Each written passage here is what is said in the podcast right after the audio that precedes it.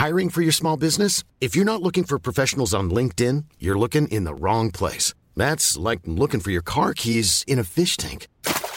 LinkedIn helps you hire professionals you can't find anywhere else, even those who aren't actively searching for a new job but might be open to the perfect role. In a given month, over 70% of LinkedIn users don't even visit other leading job sites. So start looking in the right place. With LinkedIn, you can hire professionals like a professional. Post your free job on linkedin.com slash people today. Even on a budget, quality is non-negotiable. That's why Quince is the place to score high-end essentials at 50 to 80% less than similar brands. Get your hands on buttery soft cashmere sweaters from just 60 bucks, Italian leather jackets, and so much more. And the best part about Quince, they exclusively partner with factories committed to safe, ethical, and responsible manufacturing. Elevate your style without the elevated price tag with Quince. Go to quince.com slash upgrade for free shipping and 365-day returns.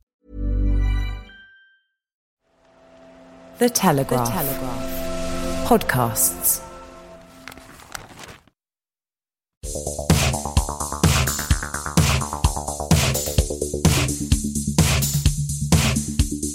Hi there, podcast fans. I'm Tom Gibbs. Welcome to Telegraph Audio Football Club. Today, we bring you an interview with an enormous football fan. He's a stand up comedian, satirist, radio and TV host, and a Nottingham Forest supporter. Yep, it's Matt Forde.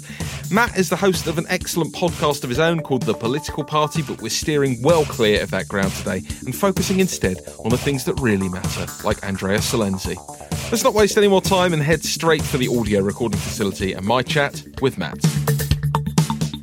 So, welcome, Matt Forde, man of many talents. Uh, what, what, do you tell people, Matt, when, when when you're at a party, you meet a stranger, and they say, "What do you do for a living?" What's your answer? Oh, I don't like telling people I'm a comedian. That's a terrible thing to tell people because they immediately say, "Tell us a joke," right? They immediately say, "Tell us a joke," and it obviously means if they're asking, they don't know that you're a comedian. so it's that awful thing of, and it's not an ego thing because I don't, you know, I fully expect most people to not know who I am, and rightly so. But it's that awful thing of then they go, "Oh, but have you been on telly?" And you have to go, "Yeah." well, what have you been on? And you, then you have to then tell your CV. You know, I don't like telling. I'm not show off, so like it just feels weird to go. Well, I've been on this, that, and the other. All right, I just don't remember. You. Yeah, I know. That, that's why you're asking me. You know, it, it, it ends. You end up becoming shamed. You could have a QR code linking to your IMDb, maybe. That's a great idea. I could have it tattooed on my face, and then they could just swipe. But um, yes, and then there is the pressure of being.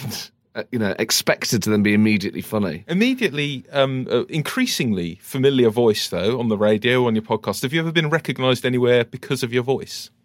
Oh, in taxis, Oh, black wonderful. taxis. So when I first, I used to do the overnight show on Talksport for years, and still to this day, black cabbies in London are the are the people that I get recognised by the most. Where I'd get in and go, "Oh, "Can I go to Surbiton, please?" They go, "You're that Forest geezer, ain't you?" oh, I've talked some rubbish, mate. but that was yeah, ta- taxi drivers are the main ones. So why Nottingham Forest? Uh, well, I'm from Nottingham. That'll do it. So that was the main reason. My family supported Forest, so that was my granddad. Um, my mum was a Forest supporter in the sense that she came from a Forest family and she used to go as a kid with her dad. But it was uh, my granddad, my mum a bit, and my, my my granddad's brother. That was the the main reason. Was there any reason that you didn't go for Notts County? I mean, to be honest, when you get into football that young, so I remember football being, and obviously growing up in Nottingham at that time, Forest were going to Wembley every summer. So I was born in 1982. So the, the years I'm getting into football as a six, seven, eight year old were 89, 90. So Forest won, you know, 1989 won the League Cup and the Simod Cup. In 1990 was Italia 90. We won the League Cup, and in 1991 we are in the FA Cup final. So it was a, it was all kind of happening, and there were Forest players playing for England. You know, Stuart Pearce at the World Cup, Des Walker. So it was just yeah, Notts County didn't even. I, I probably didn't even know they existed at that point. That's going to drive They were county fans mad. weren't they? At one point, uh, around early nineties. Yes, they were. So Tommy Johnson, Steve Cherry, they had a great side. First act of Neil Warnock. That's right. Yeah, yeah. Allardyce managed them. They've had some big names, uh, and, and they were great at the time. Um, but at that time, it was just all about Forest for me. And as a kid, obviously, when you're first getting into football, you don't really know what a league is. Initially, you haven't got a clue. But Forest just felt like a big deal. Did you go to any of those Wembley finals? I was too young for those. So it's a real shame that I think in 1991 my mum was going to let me go, but was really worried about me going to Wembley with my grand. I'd just been a kid at Wembley, and I just still never fully forgiven her for that. and then in 1992, we got to the League Cup final and lost to Man United, but beat Southampton 3 2 in the ZDS Cup final. And there was talk of me going with that. And one of our neighbours offered me a lift and then took his cousin instead. Uh, that still hurts. And presumably you were young enough that being in the Zenith Data Systems Cup final felt like a big deal. You played at Wembley, of course, of course. It's a Wembley final, and this was this was before the League Cup got devalued, even you know before the FA Cup got devalued. So it was any Wembley final was a big deal. But sadly, I've never watched Forest play at Wembley, only, on, only on telly. What are your memories of those finals, especially the '91 final? That that stuck out for me as a kid as one of the oh, first things I can remember. Yeah, the, the, I still I remember I bought it on DVD about 15 years ago why? Why do because, that to yourself? Because it kind of still feels like a big achievement. I, I suppose, given what's happened since, it's that it still feels like a huge achievement. And there's still part of me, and I used to do this with um, Southgate's penalty and with Gascoigne's miss in '96. Was I would watch it back almost in the hope that it was going to be different, that it, it would somehow find its way in. People relive trauma, don't they? Yeah. so, um, and Stuart Pearce scored an FA Cup final. I love that free kick. Cloughie was in charge. I have a lot of great memories about that final, but Gascoigne should have been sent off. There's no question about it. It's a real. It's a, a he was behaving like a thug. He'd already hurt Gary. He kicked Gary Parker in the chest. Didn't get yellow carded. Crops Gary Crosby doesn't even get a yellow. It's the, it's really dreadful refereeing because he awards the free kick, so he knows. It's, it's really shocking. Outrageous. And it was deferential to Spurs. It was deferential to Gascoigne. A Forest player would have been sent off for that, no question. no question at all in my mind that there was a sense that, and I've never liked Spurs since. Dear Still can't get. I've always just thought, oh, they're a horrible club, even though I know them not yeah, to be. Lovely. Les Spurs are a great bunch. How yeah. um, how's this season gone for Forest? Oh, it's been awful because we've not been in the Premier League for twenty years. It's so long. Are you bothered? I'm massively bothered. it, I, it, I have. It's terrible being in the Premier League. No, being it's a, not. Being a promoted team from the Championship, especially when you're not ready, it's grim. Like the the novelty of it, being on Match of the Day is brilliant. It's some new away grounds you've never had the chance to go to. It's fun that you're playing teams you've heard of, but then you just—it's just brutal. It's so hard. It's so punitive. It's not so much being in the Premier League; it's just the joy of promotion. I want of to course, again. Of it's course. that. It's getting out of there, and it's been so long for Forest. And for a long time, there was no real hope other than just the silly hope that football fans have that oh, it might be different this season. But this season, there has been genuine hope because we've got great owners. They've put a lot of money in. We've got a, the side's not fully there yet, but it's a good side. You've got a lot of players I've heard of. Which, yes, that helps. Which I, I, think that's often quite a bad thing in the championship. if you look at the player, look at the teams that have come up. It's sort of very well managed groups of well scouted Ah, players. So you've got you know. Ben Watson, Pantilimon in goal, uh, even someone like Lewis Grabban. They've they've been around the block. Yes. that would worry me. See that uh, uh, it worries me now that you've put it like that. I mean, it, it, there's- I still worry as a fan because obviously we haven't gone up this season. It felt like the opportunity was kind of we, we, we I think we all know we're not fully there yet, but it felt like potentially we could have done it this year, and that that that hurts a little bit. What's your current level of Nottingham Forest consumption? that makes it sound like a disease. It's like units of alcohol. So because Please I be honest. yeah, uh, so I the, the real problem for me has been I started doing rock and roll football on Absolute Radio, which means I'm on uh, every Saturday at three o'clock. Um, and before that, I was doing Talk Sport every Saturday. So it was really, it, uh, it's been really, it's been a real struggle for me to get to games. But even with that, I've managed to go to six games this season. Uh, most of them away games. Um, so I consume it. I follow it, obviously, deeply and and in a very detailed way. But for me, a fan is someone who actually goes to games. And uh, you know, I was a season ticket holder for ages when I was in Nottingham, and I still feel that if you're not going to games all the time, you're not a real fan. So I, I, I sort of judge myself a bit. I think, well, I'm not really a proper fan anymore because I only go to, you know, if I can ten, but this season only six. How does your relationship with Forest and following them change when you're there and when you're not? Because I've always gone to QPR. I've been Yeah. going since I was six.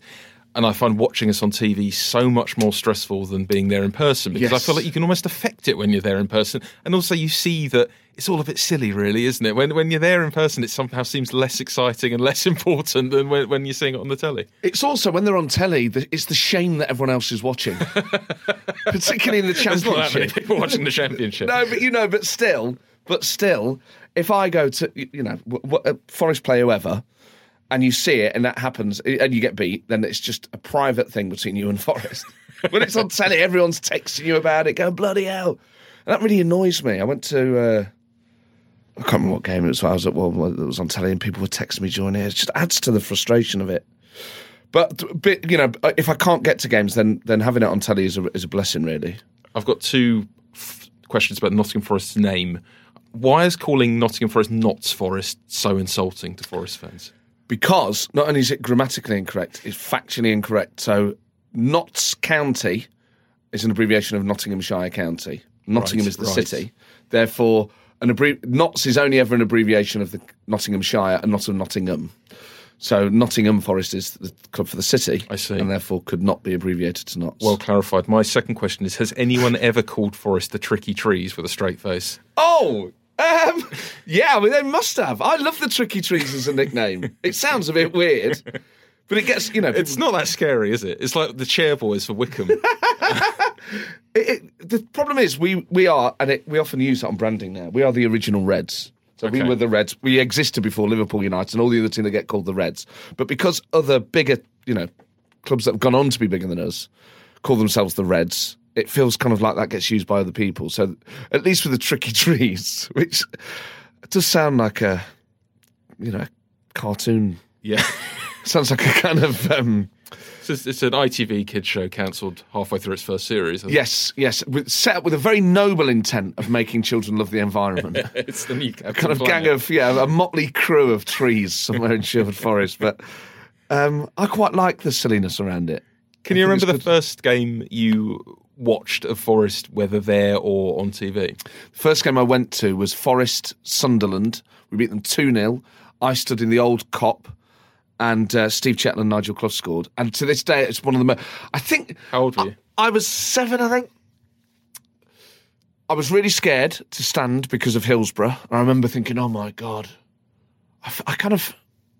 I would far rather have sat before I got there. And then when you get there, you realise the bit we were standing in, there was plenty of space. And actually, it's just far more. To this day, I would always rather stand at a football match. Oh, was that your? Did you begin by standing most of the time when you went there? Yeah, yeah, we'd always stand. And I had a season ticket in the old Trent End. Which so that is that opposite the? Is that the one by the river? Yes, of yeah, course, yeah, yeah. Stupid Of course. question. It's the Trent End, yeah, yeah. yeah. Um, but I, I don't think. Firstly, I know I know people that call themselves football fans that have never been to a football match, and I just think that is not what a fan is. And I think modern football culture, in the sense of the establishment, Sky tell you that being a football fan is watching it at home, and it's not. Being a football fan is going to games. So. I just think you're depriving yourself of such a sensory experience going to a football match. It's not just about watching the game; it is the smells, the the culture, the noise, and everything. And as a kid, I mean, the thing that still strikes me about going to that first game is you never see that amount of people in one place ever, really, unless you go to Knebworth or or Glastonbury. Um, where else do you get together with that amount of people? Even in second, third division football. As a kid, when are you ever going to be around five, six, seven, let alone 20, 30,000 people? And they're swearing and they're men and they're drunk and all that.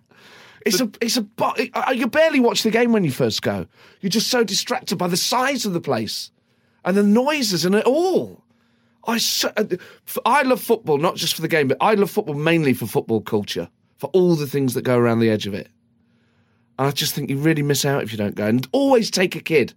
You have to take children's football matches. Were you over the nerves as soon as you got there? Then Yeah, I was just like, this is incredible. I just didn't expect it to be like that. And that's that is still what I love about it. Is is obviously you great friendship that goes along with it, but just the the noise and the size and the, the smell of the grass and the pies and the piss and it all. It's just it's great. Who did you go with when you started going? I went with my granddad's brother, who we called Uncle Joe, but he was my great uncle, very old. Um, so I would go with him, and then I had a, my first season ticket was with my granddad, and that was something actually that, for all the ills of football at the time and for football culture with hooliganism and racism and all that stuff, that sadly seems to be coming back. I always thought it was one of the few places where people people really respected their elders. I remember sitting in the A block with my granddad, and the A block was like the mad bit. I remember my mum saying to me, "You're going to hear stuff, and it, you will hear stuff at football. Uh, but I do know uh, you don't repeat it, and that you shouldn't expect to hear it anywhere else." But again, being a kid, hearing swear words, hear, and not only swear words, but, but grown men shouting swear words. Oh yeah, it's fantastic. Real fun. anger, and, it- and, and just football was wittier then because people were stood up, so the adrenaline was different. The characters who went to football were different then. But the thing I really remember is we sat in the A block, which was just bedlam. That was where all the all the you know hard cases and, and, and that was the that was the engine room of the stadium for a long time. The Trent end and the A block.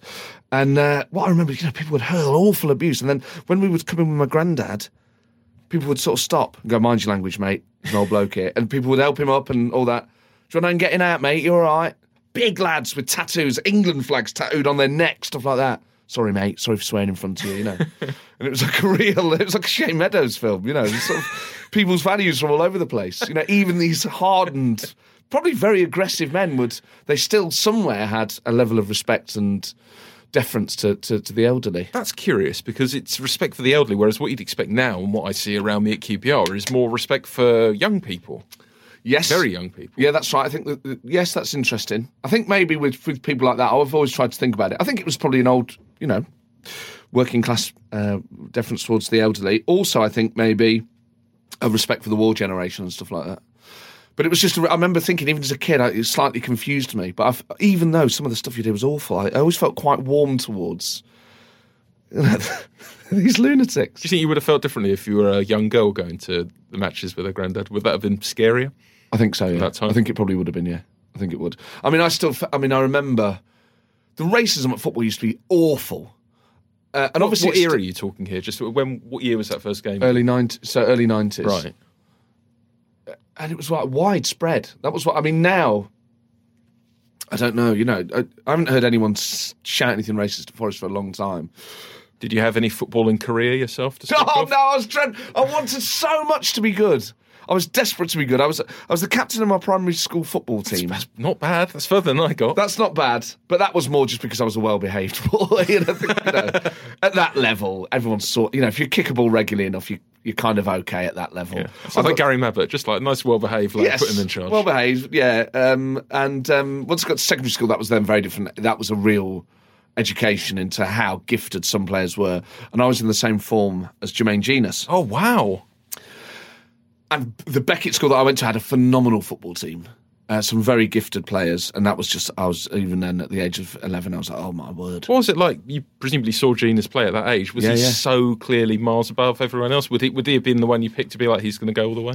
There was him. There was a couple of others that were good, but then he really started to improve. And obviously, he was he came through the youth ranks at Forest. So even at year seven level, he was going to Forest regularly. He was in all the under 11s, under 12s, and stuff like that. And then it was surreal because his career was taking off when the rest of us were doing our A level. So he he captained Forest against Wolves in the FA Cup when he was about 18. captained them.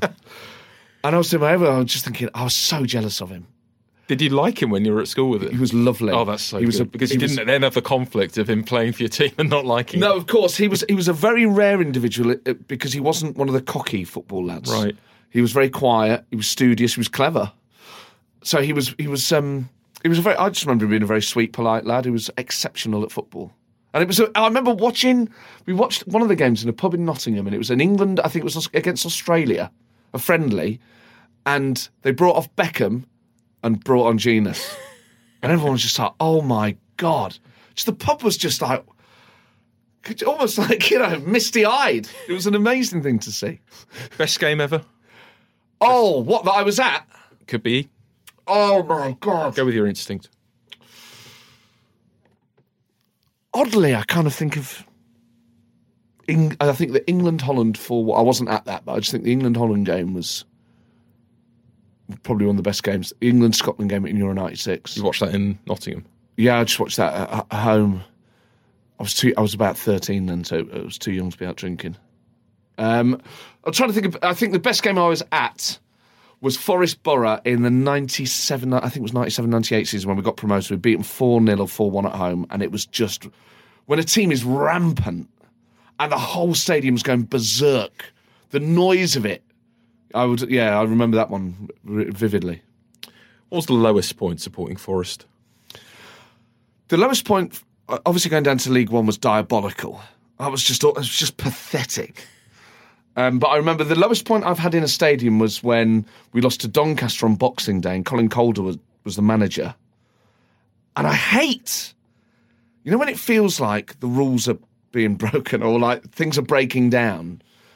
And Forest has never been a, a crisis club. It's never been. It's never turned on its own, you know, and stuff like that. There's never been a kind of rebellion at Forest, and the people were giving Calderwood abuse. I remember all these people near me chanting "fuck off back to Scotland." I just thought, oh, this is horrible. This is horrible. The club is breaking down. It felt like the fibres of the club were completely eroding. I He, thought- he was well regarded at Forest Calderwood. he was he was kind of okay. I don't think there was any He played great for you there, hadn't he? Very briefly towards Right, the end of his right, career, right. but he wasn't a club wasn't a legend, legend, like no. Psycho or, or Martin O'Neill. But um, I just don't like it when you know he obviously at that point wasn't doing a great job. But I don't like it when people get abused. I really hate it, and I don't like it when it then catches on, and you just think, "Oh God." Well, it makes you realise actually when you're at a football match like that how fragile the contract is between the fans and the players because you could easily get on the pitch. If 10, 20,000 people want to go on the pitch, they are getting on the pitch. Stewards are not going to, you know, and you, it always feels like revolutions in the air, and I don't like that. I, I'm Yeah. petrified of violent overthrowings.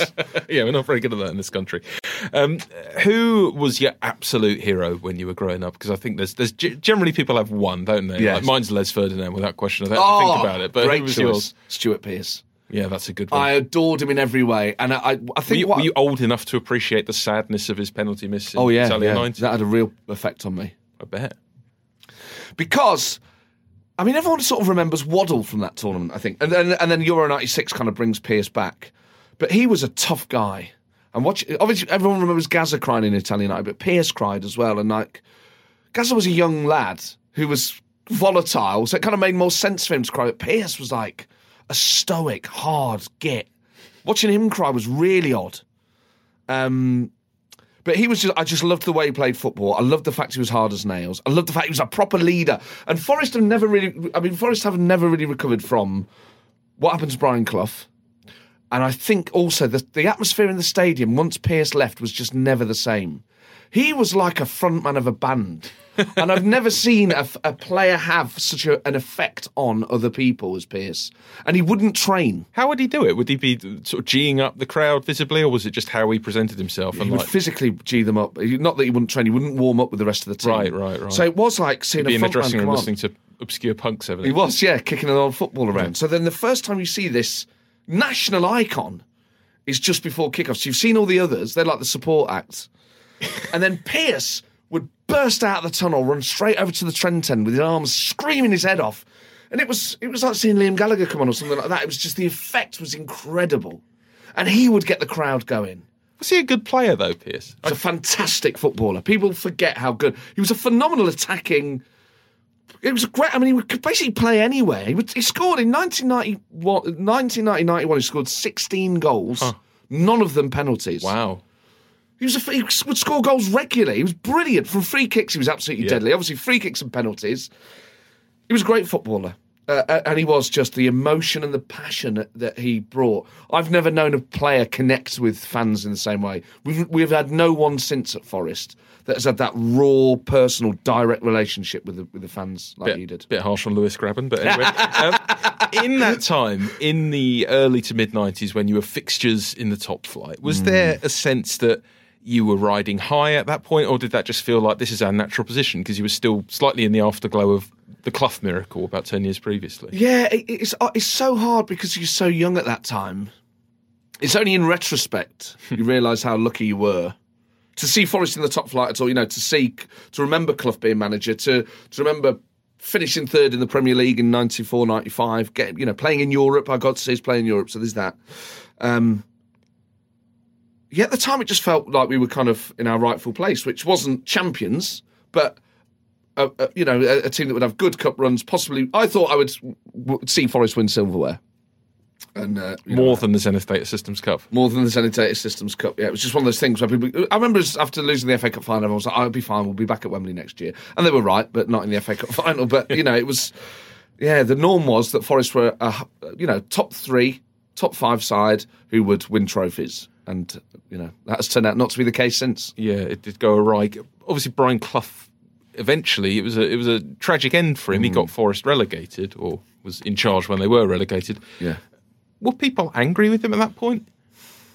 I do remember times when people would get frustrated with him, and he'd flick V's at the crowd or whatever. But it was just sadness. It was just, it wasn't just sadness for senior team relegated. It was sadness that this icon, this father really figure for a lot of us, was clearly unwell. Yeah, visibly diminished. Oh, it was awful.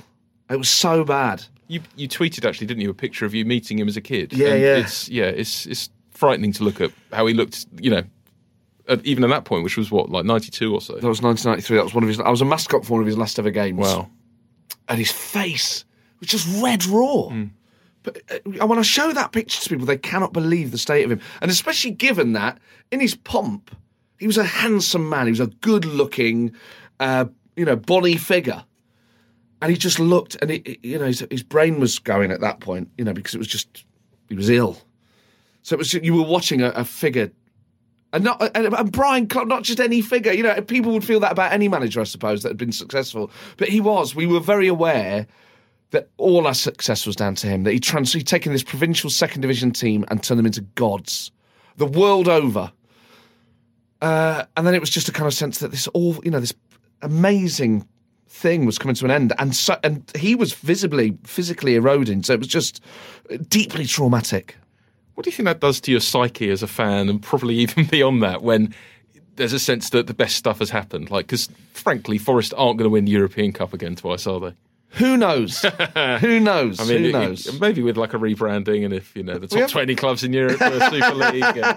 we have very ambitious owners, but yes, it's unlikely. Yeah. It's hard to say at the moment that we might do that, but yeah, that was that. It was a kind of, in a way, there's something so dramatic about it ending like that. Not that I like it, but you know, the, it would have been great for him to leave on a trophy. That would have been nice, and he, and he won one the summer before. I mean, that's what's mad. Is that relegation season, first season of the Premier League, in the summer of 1992, we're in two Wembley finals, and we won one of them. What was the problem? You sold Sheringham. Sold Sheringham, didn't sign Collymore. Ah, Um, uh, Frank Clark then signed him, Hmm. but for you know, Clough I think thought two and a half million was too much. Oh, God, I can't remember the exact figures, but something like that. And obviously, just the chaos that comes from having a manager that is not capable at that point. So what's been the best? You, you've spoken about that promotion season in. Um, So that was so what yeah. We went up in 98, 99. yeah. That, that was 97, 98, I think. 97, 98, was yes. great, yeah, yeah. Um, what's been the best moment since then, since relegation in 99? Uh, getting promoted from League One. Yeah. was good. I mean, there was we had a really good season. I think 2002, 2003, where we almost went up. We lost to Sheffield United in the playoff semi-finals, and we had a phenomenal side with David Johnson, Andy Reid, David Prutton, Michael Dawson, Gareth Williams, Ricky Scimeca. We had a really good side and played really good football. Paul Hart was manager, and it was it was the football we played was out of this world good. It was bonkers. And I interviewed Paul Hart recently for a Forest podcast that I do. And he said, we talked, you know, he, was, he played with a diamond in midfield, which was so exotic and so exciting. And I was like, it was just so entertaining to watch. And he said, we had a style of football that involved putting the ball at risk. And it was just so good. And when you've got the players that can thrive in that system, and, they, and we did, and he got so many. I mean, D- David Johnson and Marlon Harewood together, I think one season got like 55 or 60 between them. It was bonkers. It was really, really good. And sadly, after that amazing almost promotion season, that squad was then dismantled instead of reinforced. And uh, that was just a huge missed opportunity. So- Reid especially was loads of fun, wasn't he? Like Reid, a, a he was real great. maverick. Was that like? Uh, there's, uh, I think fans think, oh, he's the sort of player we like, and often it's that kind of maverick player. Is Yeah. that, does that run true through Forest history that you love a player like that? Who's a Oh yeah, he was very all over the reminiscent? Uh-huh. of John Robertson, a sort of fat Celt, um, but who was a wizard. Whose touch he was more intelligent than the players around him. He had t- true sporting intelligence. He was such a gifted player, and his weight didn't. I mean, maybe his weight held him back when he was playing in the Premier League for Spurs or for or for Sunderland. But at Forest, I never felt it held him back, and. I genuinely believe this when I say it. People always think I'm joking. He's the best player I saw play for Forest. Yes. And he thought I was joking when I told him. I think he thought I was winding him up, but he really was. He is one of the best footballers I've ever seen. How are you measuring that? Is that a sort of he is the most talented, or is it about the joy he gave you? Both. He was so technically gifted. His ability to deliver, you know, everyone talks about those Beckham sort of cross court passes. Reid was exceptional at them. He could just open games up. He petrified the opposition. He, he, he was he's by far the most exciting footballer I've ever seen play live. Who else have you got in your list of players who other fans of other clubs might be surprised to hear you say they were brilliant, they were a great player? Oh, that is a good question. Because a lot of them are obvious. Collymore was great. Van. Hooijdonk was great. Before you know, he obviously went mad, but he was a great footballer. Um, that's a really good. That's a hard question because I suppose it's about what it's, other it's people's odd when you support a, you support a team who weren't at the very top, and then the players who were brilliant for you almost become punchlines for other people. Like people really take the mickey out of Andy Sinton playing for England, but he was fantastic. For a great footballer, Yeah. and he was good enough to play for England. No Yeah. question. Yeah. Uh, it's kind of, I suppose, you know, what's tragic about that. People like Sinton who get talked about like that. Is if England had been managed better or whatever at the time, then these people would have. They wouldn't be the punchlines because England would have perhaps achieved something in that era. Yeah, well, it looked like a squad of punchlines potentially going into the last World Cup with England when we when we were trying to build the. We I was remember trying to do the uh, use our World Cup picker to pick the squad. I was thinking this is dire. Like we've got no defenders whatsoever. But Dyer was great. how was your World Cup 2018 Loved it. I absolutely, I loved it for so many reasons. Firstly, and more, the most important thing is that England finally played like a team, which we hadn't seen for ages, really since the nineties. England played as a proper team. It looked like we'd finally got the benefit of hosting the Premier League. That English players had raised their game, could play really attractive football. Had a, a, a, knockout striker. Um, then I suppose it was about the, the the the side effects of that success, which were that England had a positive national role model in Gareth Southgate, and obviously uh, uh, individuals in the team, but that I've found the last few years quite distressing in the UK politically and socially, and particularly as an Englishman. And to have a really Southgate feels like the icon that we need at the moment, who is a very hopeful figure, very positive, and uh, an antidote to a lot of the nastiness around. And uh, I think a real measure of these things sometimes is how do other people feel. And I think the, the England team is one of the things that culturally has impacted England's relationship with the other nations of the United Kingdom. That England have seen arrogant, entitled, out of touch, and they are they are things that people then make assumptions about English people about. This time, it was a team that Scottish people, Irish people, and, obviously, it really drives me mad when people are expected to get behind England. It's mad to expect a Scottish person to want England to win. Of course, it's ludicrous. It's unfair on them to put that pressure. However, someone who has a Scottish girlfriend, and uh, you know her dad is a, a Celtic mad Scotsman. I could tell in conversations with him and with other friends that actually they'd obviously rather England not win the World Cup, but it would bother them less. And that that felt very warm, and it just felt I felt like a cloud lifted for for that summer. Uh, and it, I think the effects of it were really profound, and I really hope we can go on and win something, even if it is just the Nations League. Just win something, and uh, modern day tournoi. yeah, but that was I think it's bigger than that, Yeah, not it? yeah, yeah, yeah. Um, but I just think it was a real. I think England needed that, and in a way, you, the UK did. But England really needed something positive and You could feel it in the summer, the mood Oh. palpably changing. Just the look of people on my train into work. Yeah. It was sort of heads up a little bit, looking a bit brighter. And even Uh, people who didn't like football, that's the thing So. You, you know, I always remember a lot of people think football is cretinous, and I disagree with them. Well, I can understand. You can know, understand can people's understand it. objections during a World Cup where it's just inescapable. But what a party we had! What a great party! And and what you know what I really liked about it was we knew we'd ridden our luck a bit. It was all very knowing. Yeah, that's the like everyone getting people getting angry about football's coming home being a thing. But it was done very knowingly, I think. Like the people, the people oh. using that as a hashtag. Everyone was in on the joke that we we'd been slightly spawny. We'd been spawny. We kind of knew we weren't going to win it. France would have minced us in that mm. final, you know. But equally now, I think we'd beat Croatia. I think that same team would beat that same team because the way we played against them in the Nations League at Wembley, I just think we were probably too fragile still at that point. The England thing was still a as was still knocking around a bit, whereas now I think we've kind of liberated by it. But what a what a fantastic summer! It just shows the power of football for all its ills. The power of it to make people's lives better for free. You just watch that for free on the telly and just enjoy this amazing national party. What else? There is nothing in my life that has made this country feel like that ever. Got anywhere near it. It was mass hysteria, and it was really funny. Yeah, remarkable. Oh, I loved it.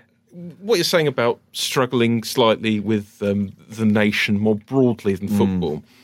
Some of that has obviously played directly into being an England fan at times. If you've ever been to one of those tournaments, not all England fans are lovely people. There's quite a lot of objectionable things going on, colonising town squares in foreign countries. Shalwa. Yeah, lots of uh, white plastic chairs being thrown.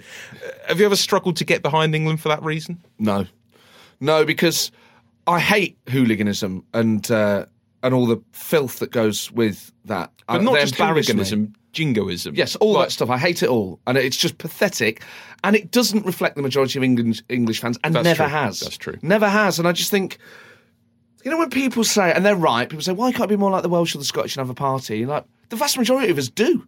The vast majority of us do behave like that. I went. I've only ever seen England play in a tournament once. I went to. Um, in the Euros, I went to Marseille to watch England play Russia when it all went bonkers. a great one to go to. Yeah. now, that's a real lesson in being an England fan because we all knew it was kicking off down by the harbour. So if you're sensible, you do not go to where the trouble is. So we totally avoided that part Yeah, that's a football fan thing. If you've ever been someone who's been to football regularly, you Yeah. understand which bits you swerve, the people you swerve, and just Oh. cross, just cross the road. Oh, if you, if you go to football regularly enough, you become hyper alert at spotting the first crackle of disobedience and you get away from it. So we just totally avoided it. We were drinking with thousands of England fans near the stadium, and it was absolutely fine. The, the, the local bars were hanging up St George's crosses. They were playing England songs on the stereos to get people in. It was exactly like watching Welsh, Irish, or Scottish fans abroad. It was exactly the same, and it was warm.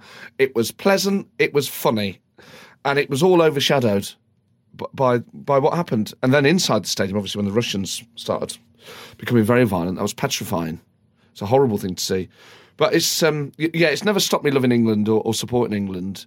It's just a shame. It's just embarrassing. And then what then happens is, and I, I imagine you're the same, is when you're abroad wearing an England shirt, you go out of your way to be well behaved because you want them to be able to say, "Oh God, we met these English guys, and they were the nicest people we'd ever met." And you know, because you can feel the tension in the air when you walk into an off license wearing an England shirt in the you know the hot afternoon in France. So you go, oh, you know, try and speak French, and you know, thank you very much, and have a lovely day, and oh, I really love France. You know, you kind of go out your way to be to be pleasant because you want them to say, actually, our experience was different. yeah, good ambassadorial work. Um, England win the World Cup or Forest win the Premier League? What are you having? Oh, Forest win the Premier League. Oh, okay. Yeah. That's I'm- odd because I, th- I think I'd go for England because it's more joy for more people. Yeah, I mean, obviously, I don't selfish. support Forest, don't support either, so not bothered about that. Forest is so much. The thing is, I think I am more of an England fan than most of my mates, and it, even when it went out of fashion around the Golden Generation, and all that. I've always been mad into England. I, I've, I for, for for it being a national thing and all the rest of it, and I'm, I just think as well, and it's totally coincidental that it kind of aligns with my politics, but it's easy to be down on England as a place, as a country, as a people.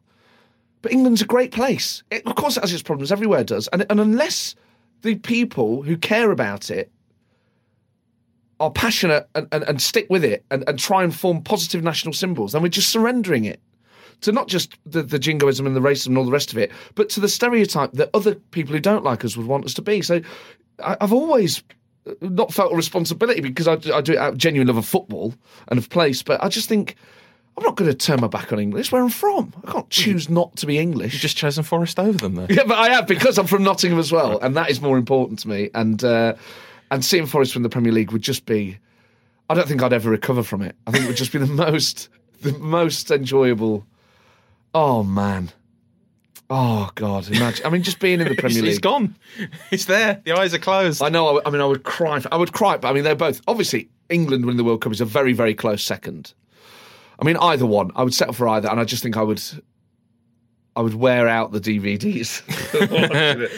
Do you think you've already had your best moment as a football fan in your lifetime, or do you think it's still to come? I think it's still to come. Good. I think it's absolutely still to come. And I would, I would, uh, I would also transplant that attitude towards my life in general. Is that I always think the best things are, are, are and the thing is, as well as that, who knows what the best thing's going to be? Who knows what the best moment's going to be or when it's going to come? You have to, but you cannot live your life thinking, well, it's just downhill from here. even if, even if it turns out to be that way, don't think like that.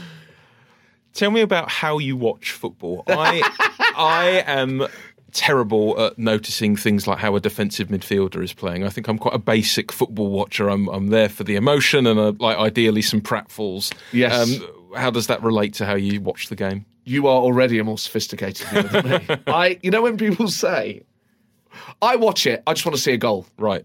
and I don't want to see a goal go in the other end. I, I, I am a basic idiot, and I can, ba- uh, you know, I can tell when someone's playing well or if a mistake has happened. But the way some people consume football now is completely, it's on a different level. And obviously, I could read the books about zonal marking if I wanted to, but I don't get particularly turned on by tactic talk. And uh, I, I, first, uh, uh, I mean, football fans have always talked rubbish, so I'm I'm usually slightly tipsy, and um, just want to see a goal. Just kick it over there. I'm, I'm an idiot. Do you think you'd make a good manager? I'd be dreadful. Why? I think it's really hard. I think the thing I would really struggle with is how do you treat different people differently? How do you allow certain players to do some things and other players not? I think that is such a hard part of management is the individual side of it of going actually I can't punish him for that because I need him to play and you know I need to give I need to put an arm around that one and I need to tell that one off and I just think that would be so hard to do.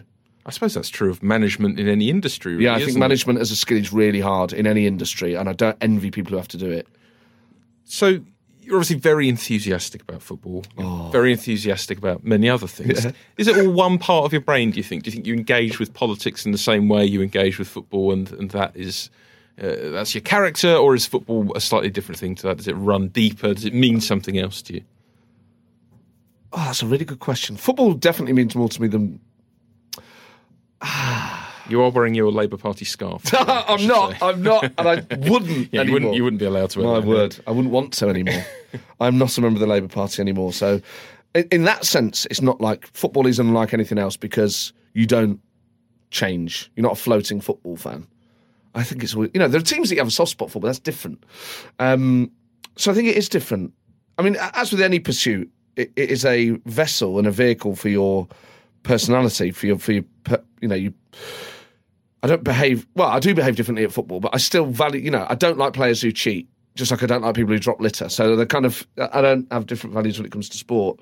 Um, but in the sense that the loyalty is total, unwavering, and will never change, then I suppose it is different to politics. What are you like to watch a game with? What would people sitting around you report about you Awful. afterwards? They'd say I was an idiot. They'd say. I'm nervous, even when we're winning. I mean, the World Cup was a really good example of it. It was joyous and everything, but I, you know, there's a part of me that really doesn't enjoy it. It's just the nerves, the tension of it is unbearable. The, the the emotional and physical trauma of watching a game of football. So I'm the same with Forest as well. Is that even when we win, it's just a relief that we've won. I go mad when a goal goes in, but at the end of a game, it's just like, oh, thank God.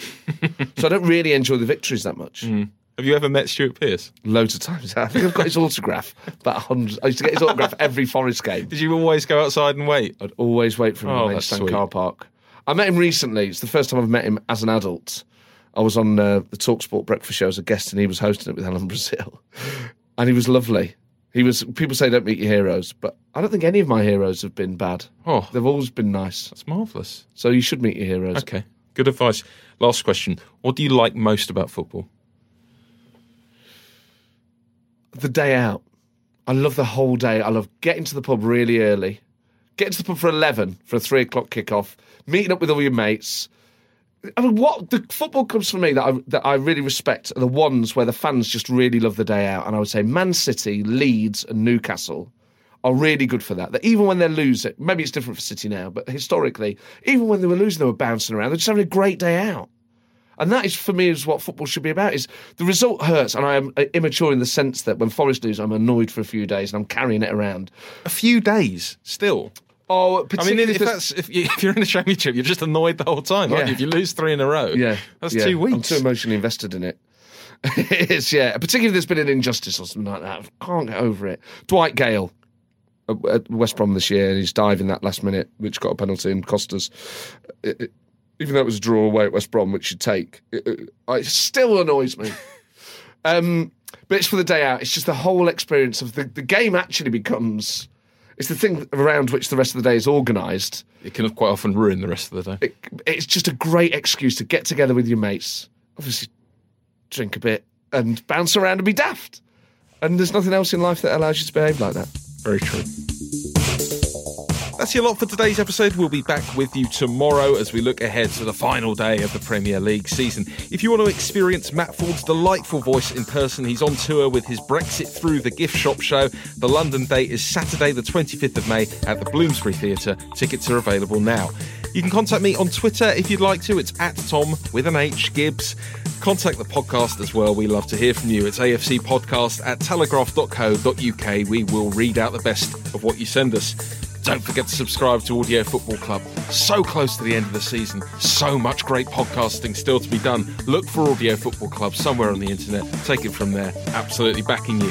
Thanks to Joel Grove on the buttons, and thanks to you for your company. I'll talk to you again soon.